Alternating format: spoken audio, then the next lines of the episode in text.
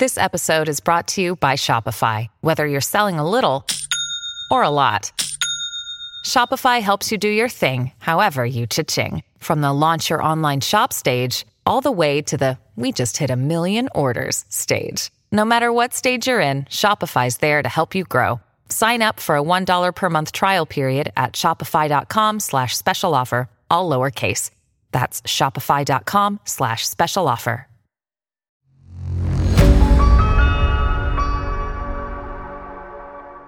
Audio Pitara पर आप सुन रहे हैं पौराणिक कथाएँ। कथा का नाम है राधा कृष्ण सतयुग और त्रेता युग बीतने के बाद, जब द्वापर युग आया तो पृथ्वी पर झूठ, अन्याय, असत्य, अनाचार और अत्याचार होने लगे। और फिर प्रतिदिन उनकी अधिकता में वृद्धि होती चली गई। अधर्म के भार से पृथ्वी दुखित हो उठी। उसने ब्रह्मा, विष्णु और शिव के पास पहुंचकर प्रार्थना की। कि वे उसे इस असहनीय भार से मुक्त करें। लेकिन वे तीनों ही पृथ्वी को इस भार से मुक्त करने में असमर्थ थे। कोई उपाय न देखकर विष्णु ने कहा, चलिए, हम लोग भगवान के पास चलें। वहीं हमें कोई उपाय बता सकेंगे? विष्णु, लक्ष्मी, ब्रह्मा और शिव के साथ गोलोक में पहुँचे। तो उन्होंने पर ब्रह्म परमेश्वर को कृष्ण के रूप में और उनकी माया को राधा के रूप में देखा। गोलोक की वृंदावन नामक सुंदर और सुरभ्य वन में एक सुंदर आश्रम था। उसी के निकट एक नदी बह रही थी। विष्णु ने परब्रह्म परमेश्वर को पृथ्वी के दुख की गाथा सुनाई तो उन्होंने कहा, मैं पृथ्वी के दुख से परिचित हूँ। पृथ्वी को भार मुक्त करने के लिए शीघ्र ही मैं ब्रज में कृष्ण के रूप में अवतार लेने वाला हूँ। मैं वासुदेव की पत्नी देवकी के गर्भ से जन्म लूँगा। और क्योंकि मैं अपनी माया से और मेरी माया मुझसे पृथक नहीं रह सकती इसलिए मेरी माया राधा के रूप में बरसाने में वृषभानु गोपे के घर में जन्म लेगी और उसके बाद मैं पृथ्वी को इस भार से मुक्ति दिलाने का प्रयास करूँगा। क्योंकि एक एक पापी का वध करना कठिन है। इसलिए मैं ऐसा उपाय करूँगा कि संसार के समस्त पापी स्वयं ही लड़ भिड़कर पृथ्वी को भारहीन बना दें। आप लोग निश्चिंत होकर अपने अपने को पधारिए और मेरे आदेशों की प्रतीक्षा कीजिए। विष्णु आदि देवताओं ने परमेश्वर को प्रणाम किया और अपने अपने लोक में आकर परम पिता के आदेश की प्रतीक्षा करने लगे। कुछ समय बाद ही अत्याचारी और अनाचारी मथुरा नरेश कंस के कारागार में बंदी वासुदेव की पत्नी देवकी ने एक बालक को जन्म दिया। बालक के रूप में जन्म लेने से पूर्व ही भगवान ने उन्हें अपनी योजना बताते हुए आदेश दिया था। कि वासुदेव जी उन्हें गोकुल में नंद गोप की पत्नी यशोदा के पास छोड़ाएँ और उसी समय उनके गर्भ से जन्म लेने वाली कन्या को लाकर कंस के हवाले कर दें। वह कन्या मेरी योग माया है। वासुदेव ने ऐसा ही किया और कृष्ण गोकुल में नंद गोप की पत्नी यशोदा की गोद में पलने लगे। उसी समय उनकी माया ने भी राधा के रूप में बरसाने के वृषभानु गोप की पत्नी के गर्भ से जन्म लिया। जिसका नाम माता पिता ने बड़े चाव से राधा रख दिया। दो अलग अलग गाँव में रहते हुए भी राधा और कृष्ण बचपन से ही एक दूसरे को चाहने लगे थे।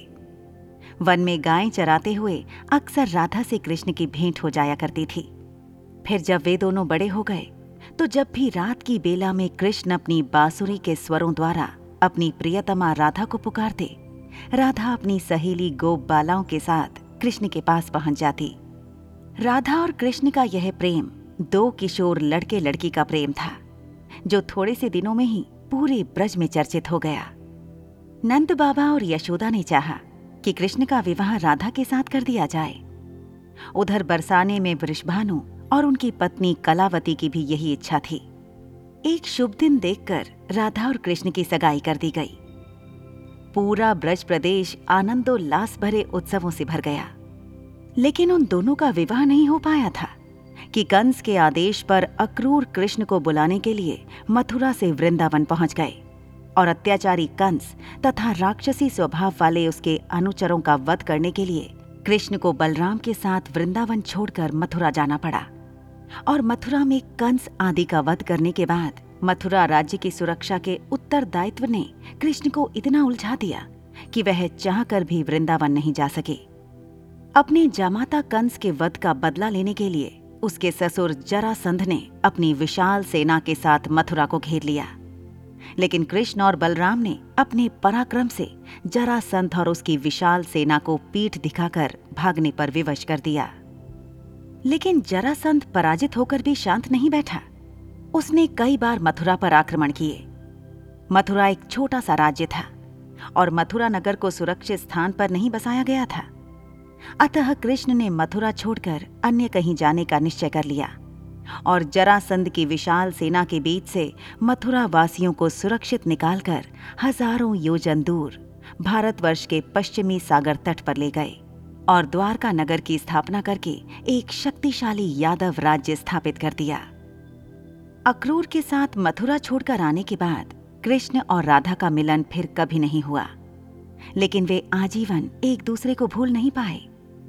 वैभव संपन्न द्वारका में अनेक सुंदर पत्नियों का प्यार पाकर भी वह राधा के प्यार को नहीं भूल पाए। और संसार आज भी राधा कृष्ण के प्रेम को एक आदर्श प्रेम के महान तथा अमर प्रतीक के रूप में याद करता है। उनकी मूर्तियाँ भारत के मंदिरों में ही नहीं, विदेशों में भी अनेक मंदिरों में प्रतिष्ठित हैं। और लोग बड़े भक्ति भाव से उनकी पूजा आराधना करते हैं। ऐसी ही इंटरेस्टिंग किताबें कुछ बेहतरीन आवाजों में। सुनिए सिर्फ़ ऑडियो पिटारा पर।